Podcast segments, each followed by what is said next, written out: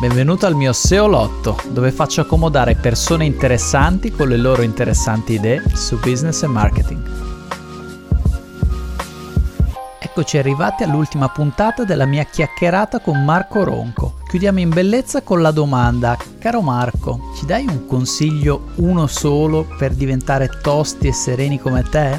Buon ascolto. Anche a te succederà sicuramente. Io ho il novanta per cento degli amici di Facebook che non so chi siano, che, mi, che, mi, che mi, mi, mi aggiungono perché magari vedono che faccio un commento tecnico su gruppo là e qua, e, e mi aggiungono no, per seguirmi, no. E poi ci... Ti hanno visto su, su, su un video, su un podcast, quelle sì, cose lì. Sì, ma poi tra l'altro è una roba pazzesca. Come dici tu, quando tu metti fuori una cosa che hai fatto, eh, non, non ti rendi conto di quanto ti ritorni, perché magari uno guarda subito il numerino, tipo, non so, i podcast che sto facendo, come ti dicevo, adesso questi podcast qua del Seolotto fanno un centinaio di view, che sono mm-hmm. anche poche rispetto a quelle che facevo con altri contenuti, diciamo, più tecnici, però hanno una eco pazzesca. Io per esempio quel cliente che ha comp- tra l'altro ha comprato il tuo corso indirettamente anche per questo, ha scoperto il mio nome perché il suo vicino parlavano de- del sito che aveva di questa attività, gli ha detto questo signore che tra l'altro non conosco lo- perché gli ho chiesto il nome del vicino, vai a sentirti il podcast di Emanuele Vaccari. Io sono andato a sentire il podcast, è andato sul mio sito, ha letto del tuo corso, si è fatto il tuo corso, si è galvanizzato perché ha visto che, che c'era della, della ciccia e mi ha chiamato e adesso stiamo facendo delle consulenze, una, un giro pazzesco. Bene, bene. Partito dal podcast che ho fatto sudando due anni fa di notte, tra l'altro il podcast uh-huh. quello liscio è due anni e passa che non pubblico niente, e mi ha uh-huh. portato una quantità di contatti pazzesca. Assolutamente Sem- sì. Sempre però un prodotto fatto assolutamente pensando a fare il prodotto, cioè io mm-hmm. metto fuori qualcosa di diverso, cioè io voglio dire le cose chiaramente, semplicemente, per non vendere un cazzo di niente, perché tanto so che dopo mi arriva tutto, eh, è una conseguenza certo. del, del valore che tu esprimi, che ti torni qualcosa, no? Sono, sono assolutamente d'accordo, e proprio questo rende unico un prodotto, no? Quello di dire no, non, non voglio piegarmi a, allo schema che so che monetizzerebbe più, cioè vaffanbrodo, io voglio dire le cose come le dico io, con il mio modo, come stanno, eccetera, e poi verrà quel che verrà. Questo è molto positivo. Poi questo non significa che non bisogna mai più fare un piano di marketing e non bisogna schiantarsi contro una finestra perché domani voglio imparare a volare, però eh, è vero anche che più è genuina una cosa, più le persone le apprezzano e più poi sono anche disposte a contribuire a quello che, che stai facendo, perché la genuinità e la voglia di fare secondo me è contagiosa. Un'altra cosa che mi piace molto ripetere, che me lo disse il mitico Simone Reghini, è che bisogna imparare a fallire molto in fretta. Te come, che rapporto hai con il fallimento? Lui dice fallire in fretta nel senso che quando una roba non funziona è inutile incaponirsi, però è un po' labile questo limite del devo fare il passo in più e non devo fermarmi, o mh, questa cosa la lascio perdere perché so che sto, mi sto incagliando. Tu come, come mm. affronti questo processo? Allora ti dirò, l'ho cambiato nel tempo, nel senso che ai primi tempi, quando per esempio c'era il vecchio, il vecchio Nanoda, eh, sì. scusa che ho sentito un po' di rumore, ok, te lo ripeto. Vai tranquillo. eh, dicevo, nei primi tempi, quando, quando c'era il vecchio Nanoda, mi ero incaponito, quindi, eh, sì. quando, ma anche nella vita, se sbagliavo una cosa, no, riprova finché non ti riesce, eccetera. Poi ho cominciato a capire che a volte sbagliamo perché stiamo affrontando la situazione magari da un punto di vista sbagliato. Quello che si okay. può cercare di fare, almeno che, che faccio io, è cercare di estrarre un po'. Quindi eh, immagina che di vedere la situazione da un, da un punto di vista esterno, cioè tu sei Emanuele, ti, ti, ti stai guardando di spalle e vedi Emanuele che fa una certa azione, e quindi sì. questo tuo esterno, chiamalo così, è un gioco, è quello che stiamo facendo, questo tuo esterno cosa Chiaro. Consiglierebbe a Emanuele, a cui vuole molto bene, per uscire da questa situazione? Eh, questo gioco ti, ti mette nella, nella condizione di dire: ah, di fronte a me c'è una persona a cui voglio molto bene, che sono io stesso. Di solito sì. Noi non lo facciamo mai, perché cioè, finiamo sempre per ultimi, no? Eh, allora questo giochino ti, ti tira indietro, ti fa vedere un Emanuele magari, che ne so, più giovane, più piccolino, che ha bisogno di aiuto, eccetera, e, e provi, diciamo, amore, affetto per te stesso. Se riesci a farlo, poi sei in grado di dare anche amore agli altri, però ti aiuta a, a risolvere un problema, a capire quando c'è un errore, quando puoi andare avanti, quando invece ha senso proviamo un'altra volta, oppure proviamo due volte e poi decidiamo di andare avanti. Io uso questo trucco qua, non so se funziona empatia, anche per altri.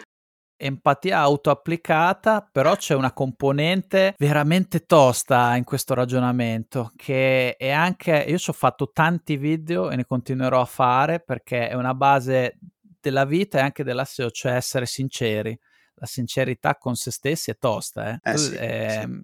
Cioè il fatto di darsi un consiglio e di neanche di seguirlo, ma di accettarlo p- così com'è.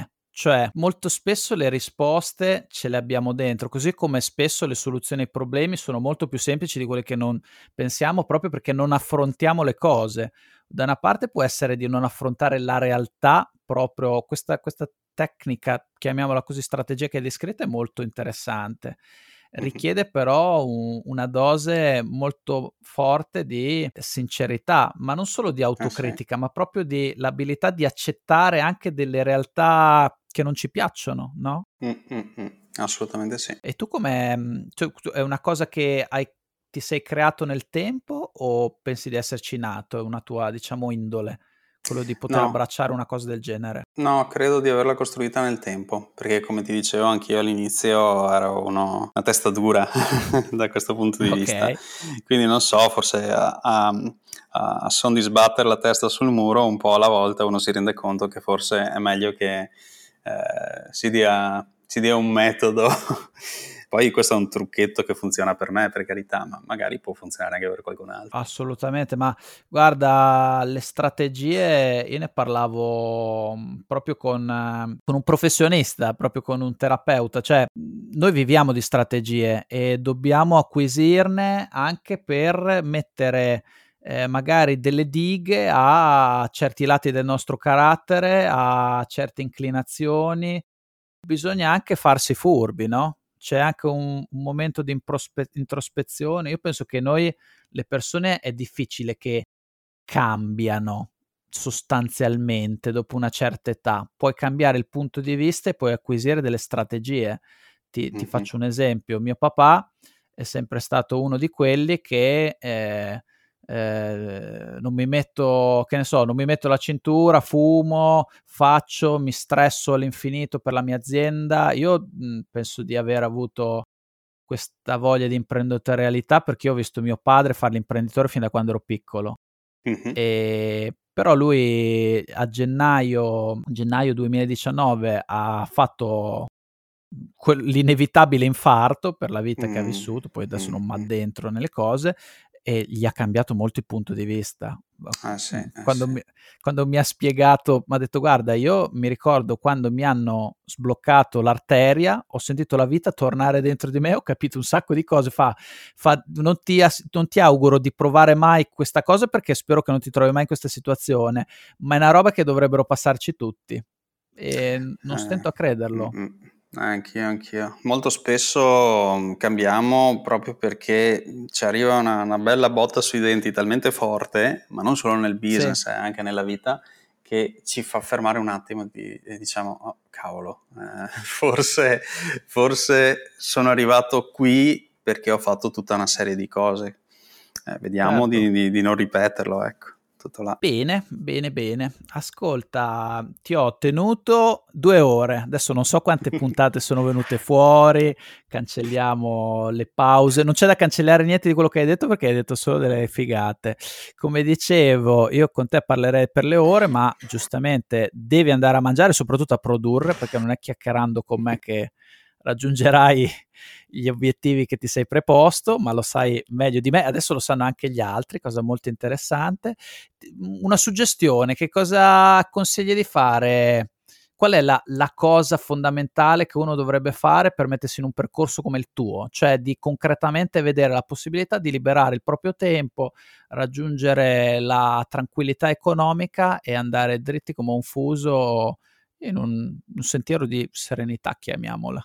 Cosa, cosa diresti? Ma guarda, ti do un piccolo trick che, che spero possa funzionare anche per chi ci ascolta. Prendi il tuo obiettivo, grande o piccolo che sia, e dividilo in tanti obiettivi più piccolini che però siano affrontabili, e obbligati ogni, ogni giorno, ogni tre giorni, quando decidi tu, insomma, a fare qualcosa per portare avanti quell'obiettivo. Hai bloccato quel tempo e cascasse il mondo, non può esserci nulla che sblocca quel tempo lì, nulla, nulla, nulla, nulla. Eh, questo è un buon modo per, uh, per riuscire a centrare l'obiettivo, e vedrai che molto spesso magari hai, hai spezzato una cosa in cinquanta parti, e all'inizio ne fai una sola, ma poi il giorno dopo riesci a farne già due, e poi ritorni a una, ma poi ne farai quattro, ma saprai che stai andando verso un obiettivo. È come avere una barretta di percentuale, no? Che si carica, okay, e tu vedi sempre un pochino che va avanti. Questo ti dà anche la motivazione per dire: ci sto arrivando, sto dedicando proprio il mio tempo a quello che effettivamente voglio. E questo in, in buona sostanza è anche quello che dice Slight Edge, ti piacerà. Probabilmente sarà un libro di conferme per te, ma sono Fantastico. Sicuro che alla fine... Mi dirai, mi dirai com'è, ma ti piacerà. Guarda, secondo me è, è il primo libro da cui dovrebbero partire tutti come crescita personale. Bene, eh, bene, me lo leggerò volentieri. Guarda Marco, adesso l'abbiamo, l'abbiamo reso ufficiale, la trasformazione mm. anche nel mio cuore da Ryuichi a Marco. Marco, ti ringrazio tanto per questa chiacchierata fichissima. Grazie a te Emanuele per avermi ospitato. Spero ce ne saranno altre, ma conoscendoti, guarda, se davvero mh, questa cosa del tuo framework è interessantissima e adesso ci siamo già messi d'accordo per parlare in privato perché sei un mito, e di questo ti ringrazio, e volentieri, se ce n'hai voglia, dopo magari quando l'ho un po' esperita e quindi riesco a, ad avere anche un, un come dire, una base su cui dialogare, facciamo una puntata dedicata, che dici? Volentierissimo, volentierissimo. Va bene. Marco, grazie mille, ti, grazie ancora ti auguro una buona estate. Non so se questa cosa magari uscirà a settembre, può darsi, visto che la quantità di materiale. Comunque spero che nel mentre, eh, dal futuro, sia stata una buona estate e una buona giornata, e grazie mille ancora per la bellissima chiacchierata. Grazie a te, grazie a tutti quelli che ci stanno ascoltando, e mi auguro di risentirci molto presto. Alla prossima, ciao. Perfetto, ciao. Grazie per aver ascoltato Seolotto. Se ti è piaciuto questo episodio, un like o un commento sulla tua piattaforma di podcasting preferita mi aiuta a crescere e mi dà la carica per andare avanti. Grazie per aver ascoltato fin qui e buon proseguimento. Alla prossima. Questa qua con Marco è stata proprio una bella avventura, lo ringrazio ancora. È venuto fuori un bellissimo podcast, secondo me, tutto grazie a lui. E niente, direi che la prossima settimana, forse le prossime due settimane, ci prendiamo una piccola pausa, eh, perlomeno dalle interviste, e torniamo con un Seolotto un po' cambiato. Nel mentre ti auguro un buon proseguimento. Ciao!